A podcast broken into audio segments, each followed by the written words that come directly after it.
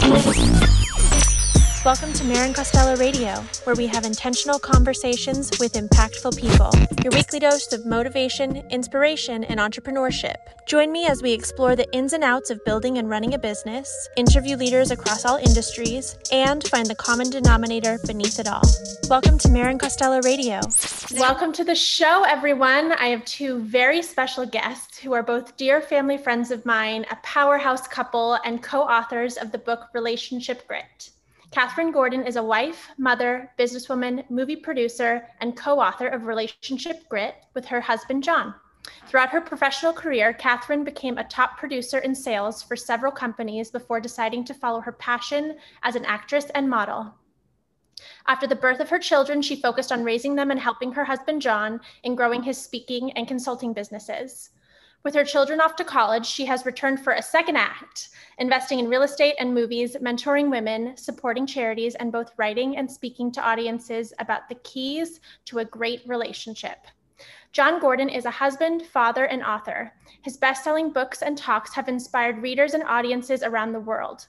His principles have been put to the test by numerous Fortune 500 companies, professional and college sports teams, school districts, hospitals, and nonprofits. He is the author of 24 books, including 11 bestsellers and five children's books.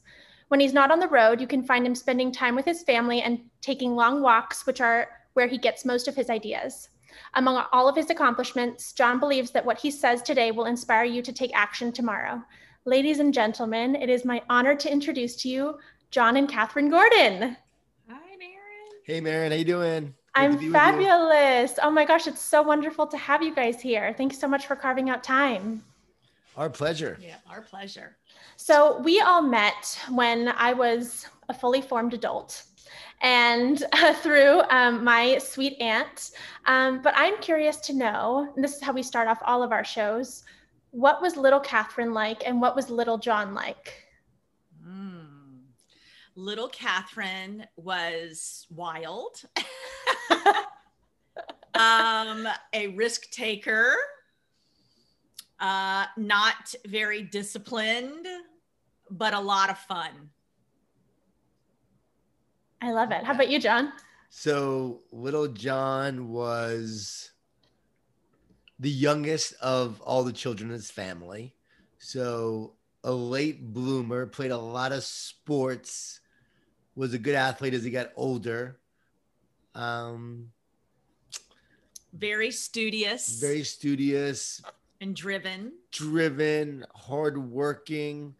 Wanted to play on my brother's football team when I was like six. So they actually let me be on the team and they gave me a number called half, a half. It wasn't even number one. They gave me half. As a pint-sized guy on the team. So I guess I was always uh, hungry, gritty, tough, but also a lot of insecurity and doubt. I would say, you know, growing up like a lot of kids, you know, had a lot of challenges. When I was in eighth grade, I definitely had some depression, anxiety. I remember my mom, you know, getting all concerned because I was depressed, and you know, so I, I, you know, like most kids, it wasn't a perfect childhood, but I would say it was a good childhood. I love that. I asked that because I want this show to be a lot of behind the scenes of you know to showcase the the humanness and the behind the scenes and the the raw grit as you would say and the the transparency behind the people who have built these amazing careers and movements and so it's really important i think for us to focus on um, all the different phases of one's life and so i actually don't I had no idea that you guys were, you know, I, I have no idea who you guys are aside from who you are now because we only met a couple years ago. I love that. that That's really, really cool. cool. that you do that. I was also very entrepreneurial. I should say that I would go around during the during the winter storms, and I would go sell driving, you know, a, sh- a shoveway drive, sh- dri- shoveling driveways, and I would shovel driveways. Well, actually, I would sell it, and then I would get my brother to go do it. So I would sell it for like 10 bucks and give my brother five bucks to go do it. So I was actually entrepreneurial even at that age, mm. trying to make some money that way. And I didn't know that. My dad told me that. I didn't even remember that. He reminded me years later that I did that. I and I didn't that. know you wanted more of a detailed answer, but um, yeah i wasn't driven like jon i was um you know I, I, in my book i talk about i grew up in a in a navy family um you know my dad was gone all the time and my mom was just trying to manage us so you know there was like i said earlier I, I mean i was pretty wild but you know I didn't get to play sports like Jon. I didn't know about the the half. That's the first time I've heard that. Really? Yeah. So that's kind of neat. I found out something about my own husband just now. I love that. I love that. So your collective brand is built on positivity. And as much as as you know, the times that I've been involved with you guys, it's always been, you know, very happy and positive. Are you guys ever negative? Let me say this. My brand is built on positivity. Kathryn's isn't. And so Kathryn has her own brand. I want to make that very clear because that, that is ultimately my brand. But the funny thing is, she's more naturally positive than me. And so she's naturally a joyful, positive person. And I have to work really hard at it. So are we always positive? no. Was I negative? Yes, a lot in the past. Did she almost leave me because I was so negative? Yes, we wrote about that in Relationship Grit, where, you know, I was so negative. She had enough of my negativity. She gave me an ultimatum, and that caused me to change. But we are genuinely, you know, positive, optimistic people through adversity. We do genuinely love people, good people you know if you come at us if you are you know attacking us then we're not going to be so positive. We are all both fighters. I grew up fighting my way through my neighborhood. I had a dad who was a new york city police officer. Kathryn was a fighter. She broke her brother's nose.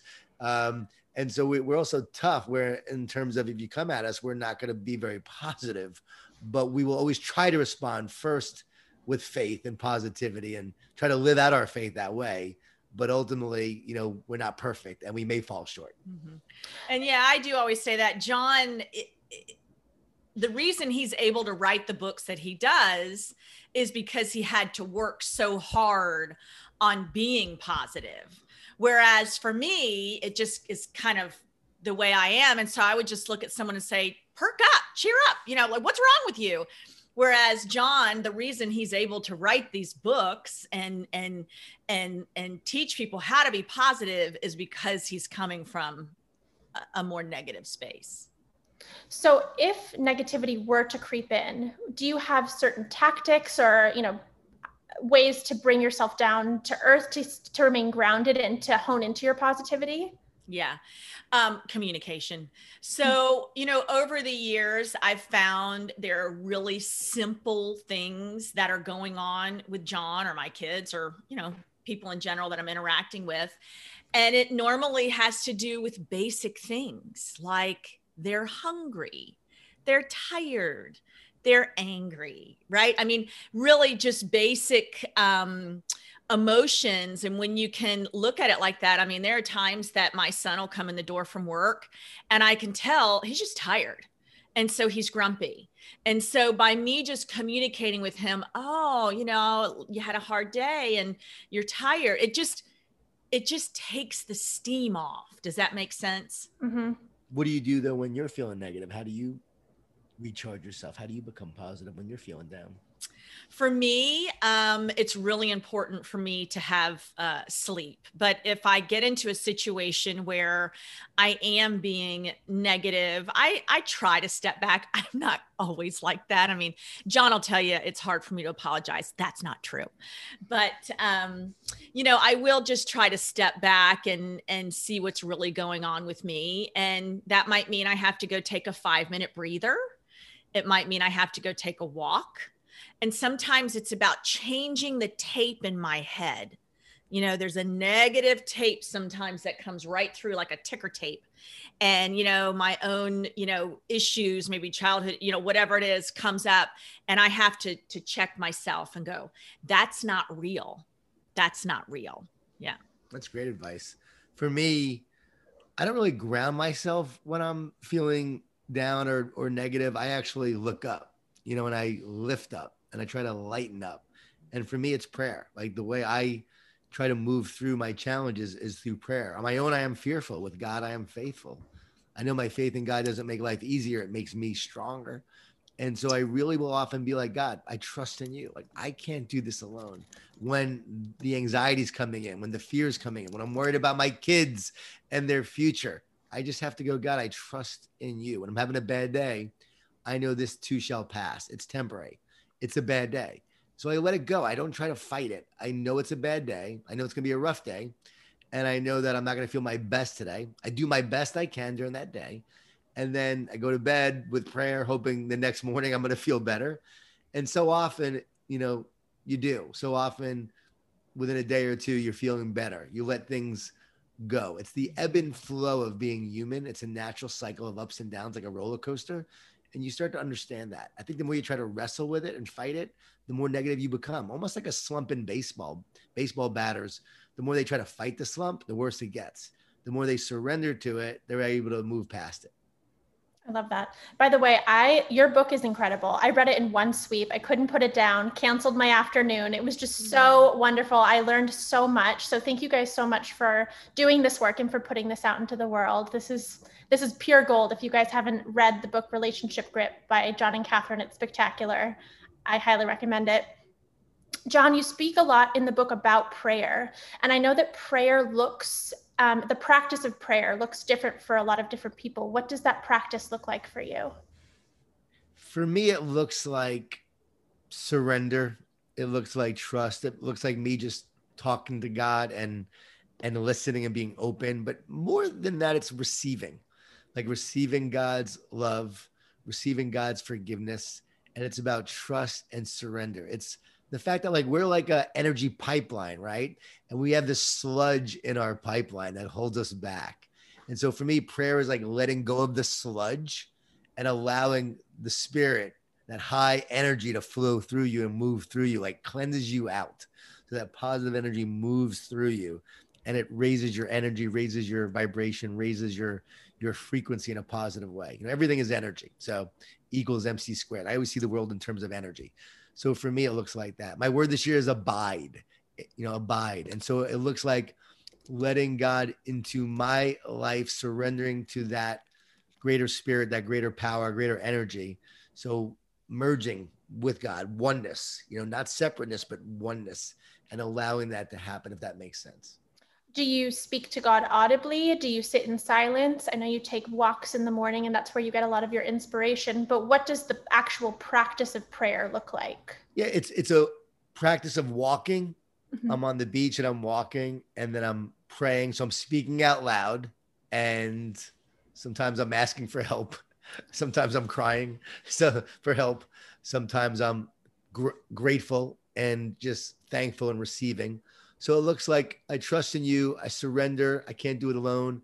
It's about praying for guidance, wisdom. Show me the way, guide me. It's about use me for your purpose, guide me towards my purpose. Have me be what you want me to be. Have me do what you want me to do. Show me who you want me to help today.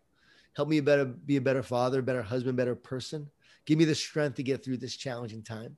So it looks like those kind of words and verbal. I'm speaking out loud. Sometimes I'm saying in my head Sometimes I'm talking it. It also looks like just being silent and still. It looks like almost meditation away, contemplative prayer, where you're just basically sitting there, allowing that silence and that stillness to create an opportunity for God to move in. When Kathryn was younger, she would practice Buddhist meditation, and yet Jesus showed up in her meditation. For me, when I was practicing Buddhism years ago, I was meditating and a glowing cross is something I started to see. That happened to me. That's began my journey of faith, you know, with Jesus. So, you know, it looks like different, but it really just in many ways it's just surrendering self.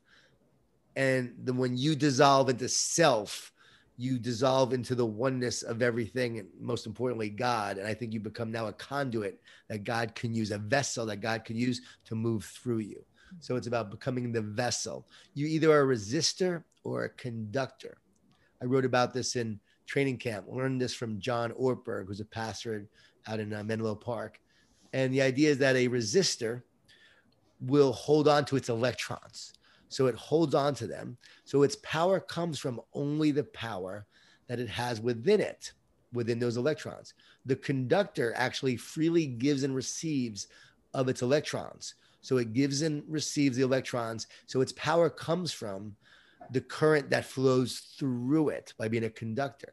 And so, are you a conductor? Are you allowing God to flow through you, or are you a resistor trying to trying to do it on your own? Mm-hmm. And for me, prayer looks like moving from resistor, which I am at times, to being a conductor. Mm-hmm. That's great. Kathryn, what does prayer look like to you? You know, prayer for me is is a lot of times moving, moving prayer. Um, I will get up in the morning and and and say a quick prayer, but it's normally, um, you know, praying for my guidance for my children and for God to use me as a vessel. But I will say God talks to me when I'm moving. It's the craziest thing. There are times in my life that I have heard from God, and it was very profound. One of them was your implants are killing you. You need to get them out. Mm-hmm. Um, one of them was a time when I needed to um, go get one of my children.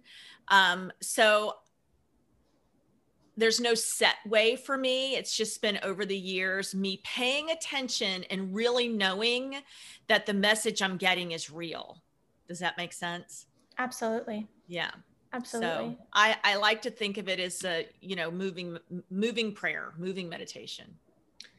And Maren, a lot of people, you know, say, well, I pray, but I don't hear God. I don't know if I can trust a God. A lot of people don't even believe in a God. So how can you trust in a God you don't believe in? I think there's a song that says something like that. But for me, God is often saying, you know, trust me and I'll show you. People often say, show me and I'll trust you. But God is saying, really, trust me and I'll show you. And I have found in that trust, I have seen so many gifts and demonstrations of God working in my mm-hmm. life that mm-hmm. I have come to believe. You know, I truly believe. And I think it's hard for people to believe, but I think if they would just surrender and they would just trust, they would find that peace and the joy they're looking for. There are two themes in the book that really spoke to me. One is um, one was rhythm, and one was space. Mm-hmm. So, Jon, you mentioned that having idle time was how God used you to shape you. Um, having idle time in this busy, busy world, and you know, kind of restructuring your work life to being more focused towards your family and more focused at home really actually helped bring abundance which is the antithesis of what the western world would would tell us. So i'd love for you guys both to speak to the concepts of um, rhythm which is the antithesis of balance which bless you because i don't like the word balance. I was so relieved to find that in your book. Mm-hmm. and then also having space creating space for quiet time for god for you know revamping whatever needs to be loved on you know, yeah, that's one of the things we always say. The work-life balance is it's a myth. Um, in our life and in our our family, uh, raising the children, it was always an ebb and flow. There were times when Jon was packed with speaking engagements. He had, you know, two books to write and we knew we weren't going to see him but we always we, we would look through the year and look at our calendar and know okay in july we're going to take this trip and you know in december we're going to go here. And we we mapped it out because to try and have that balance every single day was not doable. And that was a relief really you know? And then the time that we did spend together was very purposeful and very intentional. And so that was the the way we handled our work life right jon? Yeah so often we try to find balance in the course of a day or a week and work life balance, as you said, Kathryn, it's a myth. It doesn't exist. It's about finding rhythm. So, what rhythm works for you? Is it five days working hard and two days more relaxing and recharging? Is it six days and one? Is it two weeks straight and then taking three or four days off? Everyone has to find their rhythm that works for them in their life and their family. And so, it's not about balance, it's about finding a rhythm that works for you. You know, it's so funny because I early on getting out of college and I had the corporate jobs and you know, it was you get get to the office by 8 and you're done by 5 and I always struggled with that. I had a really hard time with that day-to-day um, um droning, you know, droning on of having to get into the office. And I ended up taking on a sales job where I worked out of my home. I made my own hours. I was on straight commission, so it was up to me to make, you know, a living. But I started to find for me, I would work really hard for 3, maybe 4 days, and then I'd have 3 days off. Like that was my i realized i just did not jive with this whole day-to-day grind and it was relieving for me to know there was nothing wrong with me because for years I thought, what is wrong with me? And really, it was just that once I found my own groove and what worked for me, it was magical. I was number one in sales and, you know, did a lot of great things. And so, same thing when it applies to your family life. So, what does your individual and collective day to day look like? Talking about that finding that rhythm. What does that daily rhythm look like? Well, I always say the one thing that I always do every morning is have coffee. That's probably my only constant. and breakfast. and breakfast. Um, but it really just depends. Again, I mean, there are days I wake up and I have a list of phone calls. The the one thing I do want to implement, by the way, that I'm learning is that I probably should, as much as I say I'm not a morning person, become a little bit of a morning person and get that workout out of the way. Um, but for me, it's always different. It could be, you know, doing a podcast or, um, you know, making calls on, you know, something with the house. It's always different. Jon is very structured. So he will tell you about him. Well, what do I do in the morning? Oh my gosh. Every morning, same thing. He gets up, he puts his shoes on, and he walks out the door. He goes to the beach and he walks on the beach. If he has a podcast first thing in the morning, he comes back and showers and gets ready for that. If not, he goes to the gym and he rides the bike. So, I mean, you can guarantee those are things he's going to do every day. The other thing that he started incorporating is playing tennis. So, in the afternoon, if he's not, doesn't have a tennis lesson, he goes to hit balls. I mean, I have never seen somebody more consistent in my life. He eats the same things every day. Not every day. Almost.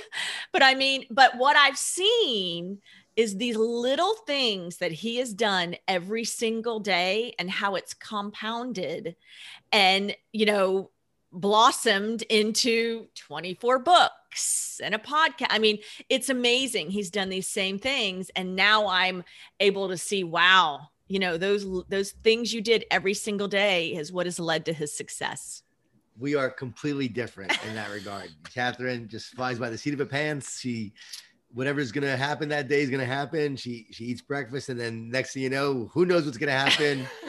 call, and that's me. She'll take a call and and just talk for a while. Meanwhile, I'm thinking I've got to get this work done today. Like I can't take that call right now. I'll take a call at this time. So I like to to do my calls when I'm walking. So a lot sometimes I'll be walking on the beach and I'll take calls. You know, I'll pray, but also I'll take calls. I'm started combining things like that to be more productive. But um, think I probably like to be a little more like Kathryn, probably, and I think she'd like to be a little bit more like me. That's exactly right. Yeah. You know, it's funny because since COVID hit, right? He's look the year before COVID, he spoke. Was it 82 times probably yeah he he literally was out traveling and did 82 speaking engagements that year before so you got to remember he was hardly home all of a sudden he's home all the time and so when he's talking about yeah, she said it all the time. well, and when he's so when he's talking about me being on the phone, I think some of this, and this is what I've tried to explain to him, is a girl thing. You know, that's how I connect. So if I have a friend call me, I'm going to talk on the phone to her. But you know, if you're watching me, you're seeing I'm folding the clothes, I've done the dishes, I've picked up, you know what I mean? Like I'm not sitting down on the sofa eating bonbons. But it's really hard for him to even just hear me on the phone because he is so driven like you know that wasn't scheduled. You you didn't schedule you know what i mean? Don't so you have these other calls and things you have to do don't today? you have somewhere to go? So that that's been an interesting and i think i do think some of it is is the man woman thing. I, I don't think in in general i don't think men are like that. They don't get on the phone and talk to their guy friends for an hour right? So only my uncle Jimmy. He's the only okay. man that I've one. met who there's always one who there's can always one. He can talk more than any woman that I know. Yeah. yeah. So funny. There's always one.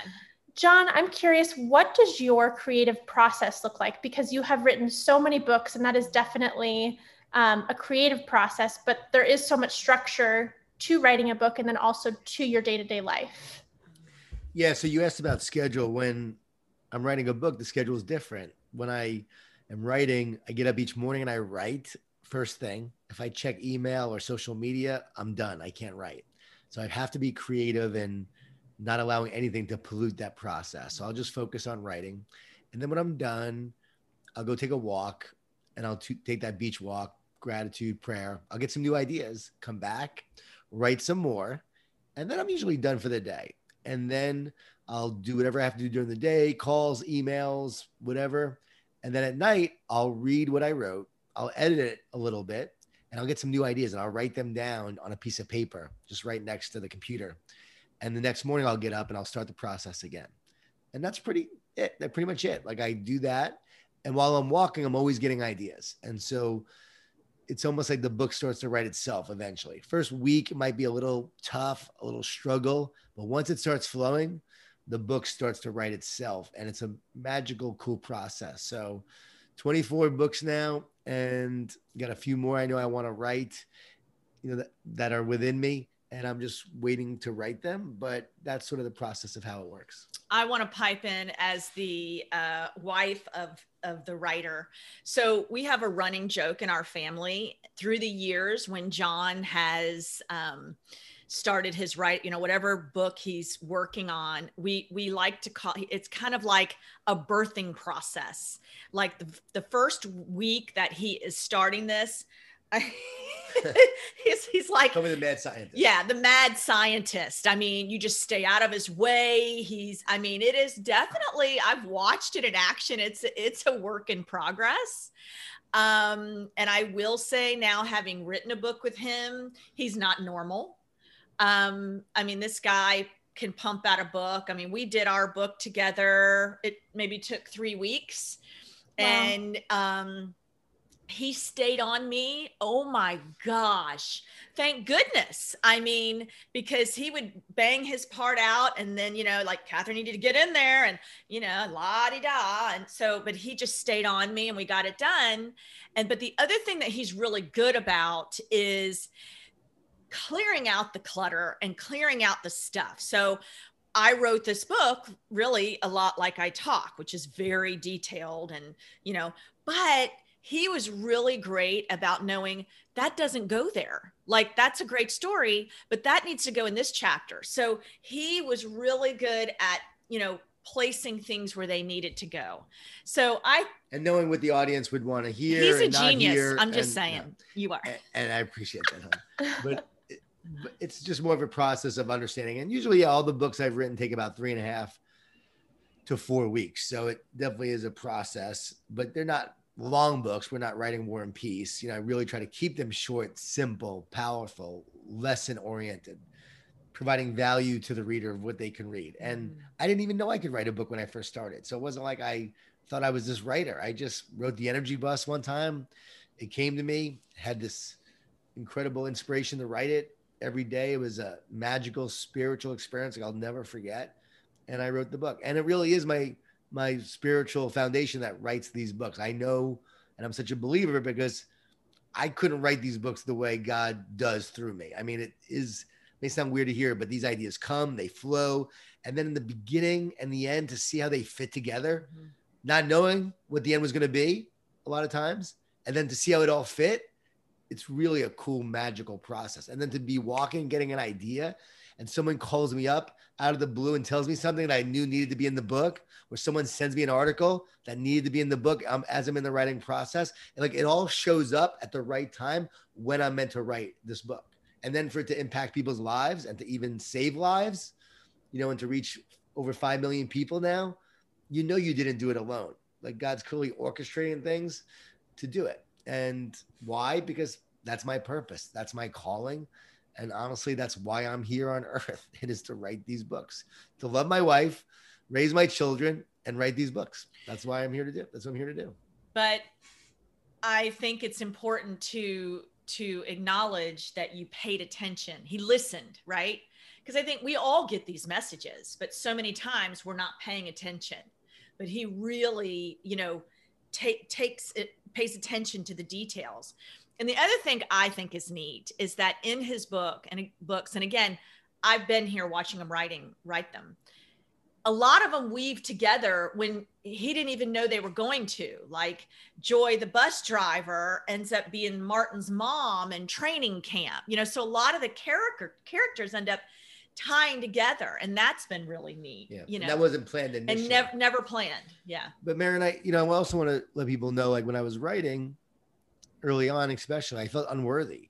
And there mm-hmm. is that that feeling of unworthiness, like who am I to write this? Who That's am I to do this? And I think a lot of people get ideas and impulses and are meant to write or meant to produce something amazing, and yet they don't because they don't feel worthy. They don't feel like they deserve it, and so they don't think it's possible. So what happens? They cut off the flow of abundance and positive energy and God's plan for their life. They cut off that flow. They stop it. God's saying, I have a plan for you. And people are saying, I don't believe it's possible. Mhm. Your job is to believe and trust that there is a plan for you and be willing to take that step and do it. And I think the key for me is I'm not very talented. I'm just willing. Like I'm willing to listen and willing to obey and willing to do the work. And I think if more people did that, they would create something amazing. And I'm, I know that you've done that with your business. You were willing to step out and to create and to design and to say, you know what? I can produce this. I can do this. Where a lot of people are not willing to do it or scared to do it or don't think they can do it. or they don't deserve it Yeah. What would your advice be to someone who wants to be an author or a speaker or get into a similar field as you, create a similar brand? What do you think? i think i know what he would say because i hear him say it all the time Well, because you're getting into it more and more now. just so- do it Yeah. just do it you know so many times people want to make sure they have the right logo and the right tagline like all these little things and i'm guilty of that um, and jon is so big and i've heard him say it to people over and over on the phone just do it and that's really what he, he did it's funny when he first started to speak he was not good he was not good i'm telling you i listened. And funny enough there was a woman that worked out at the same gym that we did and they were these two women and they were speakers and they actually told jon They told a friend. well okay they did that's right. Um, that he was not good and he was never going to make it you know? And it's so funny he came home and he told me that but it didn't affect him. He just kept doing it you know he started out speaking for free and then he then he you know charged 500 you know just went like that so just do it And Kathryn came to one of my talks and she's like, um, listen, like you share some jokes, you're funny, you got some great stories in there, but you're losing me. Like Yeah. there's no structure to your Yeah. talk. You're just talking, but there's no structure. And that was that was huge for me. She helped me a lot because I was like, you know what? You're right. So that's when I came up with like a framework, like five principles I'm gonna share with you today. And structure around those principles, give them structure, give them takeaways, give them stories, principles, applications.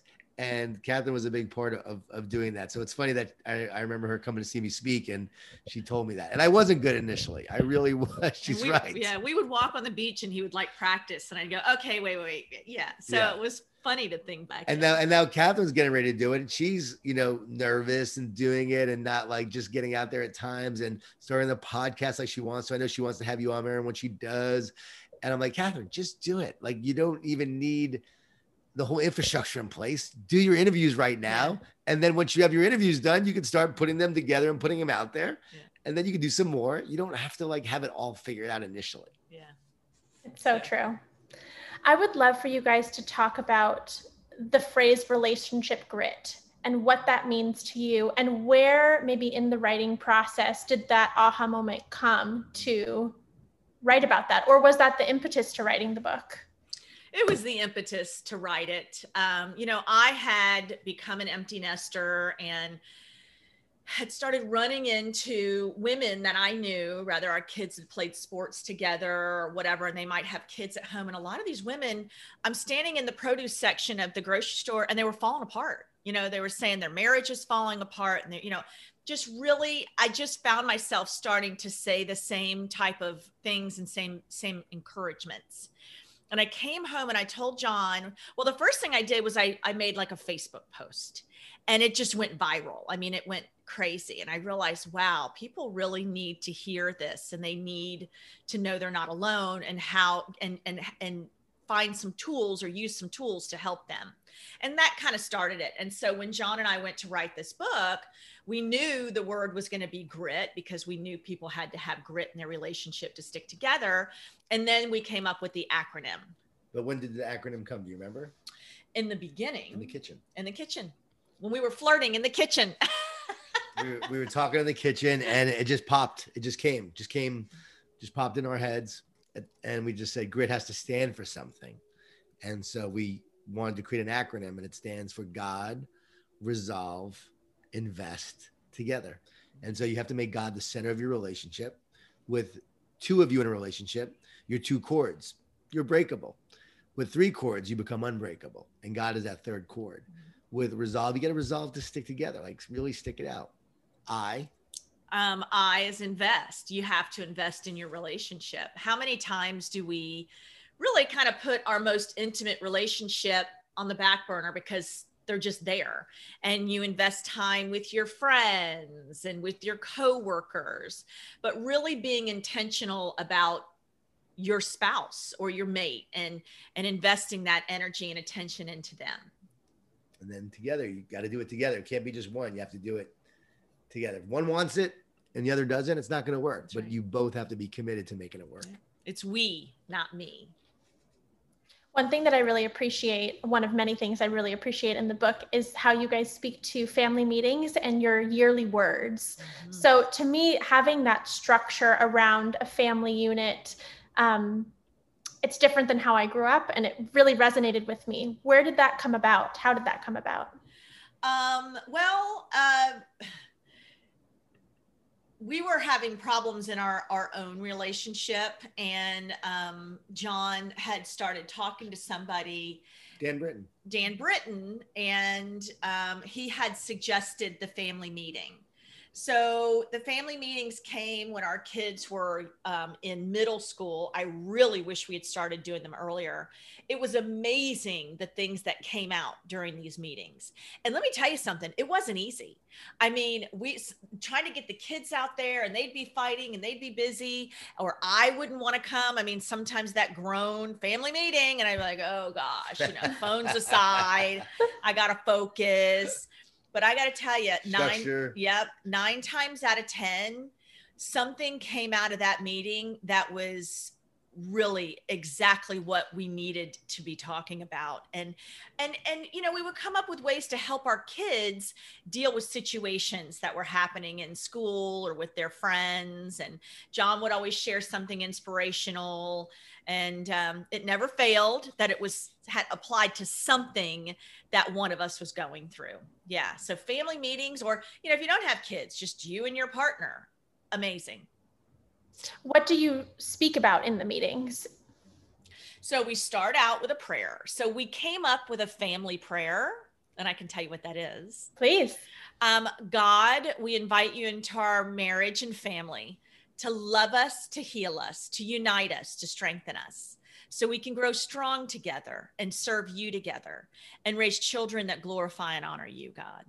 And so we would start with the prayer and then Jon would start with something, um, it was rather biblical or just something motivating that maybe another one of his friends had written. Um, and it, it couldn't be from Jon, by the way. They did not want it from Jon. It had to be from someone else, right? That's always how it is with your kids. And then we would sit around and we would talk about it. And, and, and, a lot of times there was something in that that applied to something one of the children was was going through or something that I was going through. Um, so we would do that. And then we would always talk about our word, what our word was, and how that was working for us in our lives and what we were doing to help it work for us in our lives. Um, and then again, we would end with a prayer. Am I missing anything? No, yeah. the one word that we would pick for the year. Yes. We talked about our family mission statement and just really we would share. And what was our family mission statement? To love and honor God in all that we do fall short a lot of times yes yeah but that was our goal and, and, that would always be the question well Is How- that love and honoring God Yeah, and how all we- you do? How are we doing with that? Yeah. And we then would almost help each other solve the challenges of the problems that we were going through and the issues we were having. And Kathryn's right though. A lot of times people didn't, you know, they didn't want to come to the table. It was a struggle. Had to fight for a lot of times. But I believe in culture, you have to fight for the things that matter most Mm, and yeah. fight for your culture. Yeah. And Jon did. He did fight for that because there were, you know, there were times we didn't, but he was very, again, because he's consistent, very consistent. No, we're, we're doing There it. were things I didn't do right as a parent and as a dad, but that was one thing I did right. So you had in your own personal words for the year, and then you had a collective word as a family. We often didn't have a collective word. We just each Okay. had our own word Yeah. individually. And we've heard from many families, because Jon wrote the book One Word with his uh, co authors, but we've heard from many families, and a lot of them do pick a family word. But that wasn't something we did. For some reason, we just stuck with it. We had to keep it simple. Do you ever change your word throughout the year? Ah, nope, you don't change No. your word. Okay. That's against the rules, man. This is why I asked the question Yeah. for those No, who don't know the no. rules. No word for you. No word for you. if you had to pick a favorite book of yours, Jon, that you've written, relationship grit aside, which would it be? I know I have to say relationship grit because I wrote it with my wife, right? uh, training well, camp. that's my favorite. That's my favorite. It's relationship grit. So you guys have to pick a different book. Did you read training camp though? Not yet. Training Camp is my favorite that I've written. And it's a cool fable, a great story. And it's about overcoming your fear and finding your faith to be all that you're meant to be. Kathryn's favorite I've written besides Relationship Grid is, is The Seed. Uh, that's the one that she likes most that I've written in terms of finding your purpose Mhm. and happiness. And it's about a journey of a 27 year old who goes on a who goes on a, a trip with his dog to find his purpose. And so that was a fun book to write. I love that. How many books do you have in the works now? How many books has he written, or how many does he? In the works that I'm right working on. Okay, okay. Working on. Uh, one, two, three, four, like probably five, Five. five, or six. Five. No, about like six now. Yeah. Six, and I don't have them in the works. I just know the next six that I want to do, and I know that this December I'm supposed to write an epic one that I've had for the last ten years. You know, or longer, actually, like 13 years now, 14 years that I know I was wanting to write, waiting to write. And I think this year is the year I'm supposed to write it. I love that. What would your you guys have been in a successful relationship for many many years even with its challenges I would still argue that it's a huge success. What would your advice be favorite humans? What would your advice be to folks who are not yet in a relationship? Who are maybe seeking a relationship or still working on themselves? What would your advice be to them? Well, you're always going to be working on yourself. So I'm just going to tell you that now. Like you just, again, it's kind of what Jon says. You just do it. You dive into it. Listen. Oh my goodness. Looking back now, it's it's amazing how we made it. But there's one thing that I always tell young couples, especially, the grass isn't greener. I mean, i- if this person that you're with, you genuinely care for, and it's not an abusive relationship, and of course, it is important to be attracted to them. I'm just going to put that out there. But if you have that, you're going to have issues. And so it's a matter of sticking it out and working through them. It's worth it. You know, I look back now at the times when I got really angry and I, I wanted to leave. And I think, wow, I would have thrown away such a beautiful thing. And, you know, when you get to the other side, when you've been through so much, and you're able to enjoy the you know the fruits of that uh, that's what makes it so sweet. So for a new for a person seeking a relationship i would say be open minded i think you definitely have to have your deal breakers and those are the obvious ones you know someone that's not abusive you know all that. And then other than that just just be in it and explore it and don't have so many absolutes. I mean, my person, my guy that I would always say was my ideal man to date looks nothing like Jon Gordon. It's true. nothing. right? But he is absolutely the one for me. So be open minded and be flexible. I may not be the one she wanted. I was the one that God knew she needed. yes, I love it. Jon, uh, what would your advice be? Well, Kathryn always says, read relationship grit, even if you're single, mm-hmm. because the best work she did on herself was when she was alone. Yeah. The, the, I say the best work that I, relationship work I ever did was when I had just gotten out of a bad breakup. And so right. you, you get out of a bad relationship or you're looking for a good one you're working on yourself and you're working on preparing yourself to be a great partner for someone. And that's important. You need to come into the relationship being someone who makes the other person better. I also believe when you come into a relationship, you're going to have wounds, and those wounds get exposed in the relationship. And I believe a relationship is where you heal. It's about coming together to heal together. And if you can heal together, you grow together. Too often people come into a relationship, they have the wounds, and they don't heal together, they wind up getting infected and it gets worse and worse and worse. Mm-hmm. But if you can recognize how can we heal together, then you'll grow together and then you'll be together and have a bond for forever. And that's what it's about. So who can you heal with? How can you be someone who helps the other person heal? And how can you allow that other person to help you heal together? That's beautiful. Well, what is next for relationship grit and the dynamic duo? Well, um, we don't I, even know what's happening tomorrow. I, I do have an idea for another book. We'll see. And then I'm starting my podcast, as Jon Jon said, and he has uh, he's got to write this book by himself that he's got going on right now. So we'll see. Yeah, I think Kathryn's going to write her next one by herself, definitely. And no, I do. And I think we were meant to write this book, and then she's going to write her next one on her own. It's going to be based on the podcast that she's doing, and it's going to be her thoughts and her her musings and her just you know her brand of things she would say that not everyone else would say, but she'll say it because she likes to tell the truth and say it how it needs to be said. And that's what people love about her. She always tells the truth. And it may not always be perceived as positive, but it always has positive intent, right? And so I'm excited for her to, to jump in and, and do that. And then together, you know, we're going to Hawaii. I'm going to be speaking to the In-N-Out Burger Company. You know, I'm speaking out to them and they're all their leaders there. So we're excited for that. And, um, you know, just seems like it's going to be a busy year of speaking in person events have come back now. So August, September, it's going to be awesome and doing a lot of those. And hopefully Kathryn will travel a, li- a little with me when she gets bored. Mm-hmm.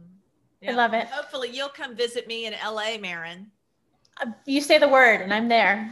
I love it. Um, where can we find you both off of this podcast and how can we support you? Uh, my Instagram handle is at Kathryn Gordon, and that's K A T H R Y N Gordon. And then Jon. Jon Gordon 11, J O N Gordon 11. That's Instagram and Twitter. Website is jongordon.com, J O N Gordon.com. And you can find all my books and everything on uh, that website. And we have Relationship Grit book.com, relationshipgritbook.com. You can find the book there, but you can also find the action plan. And this is a really good thing to do with your partner when reading the book. You read the book together, you do the action plan, and it will make you stronger doing the action plan together. Yeah, it's free action plan.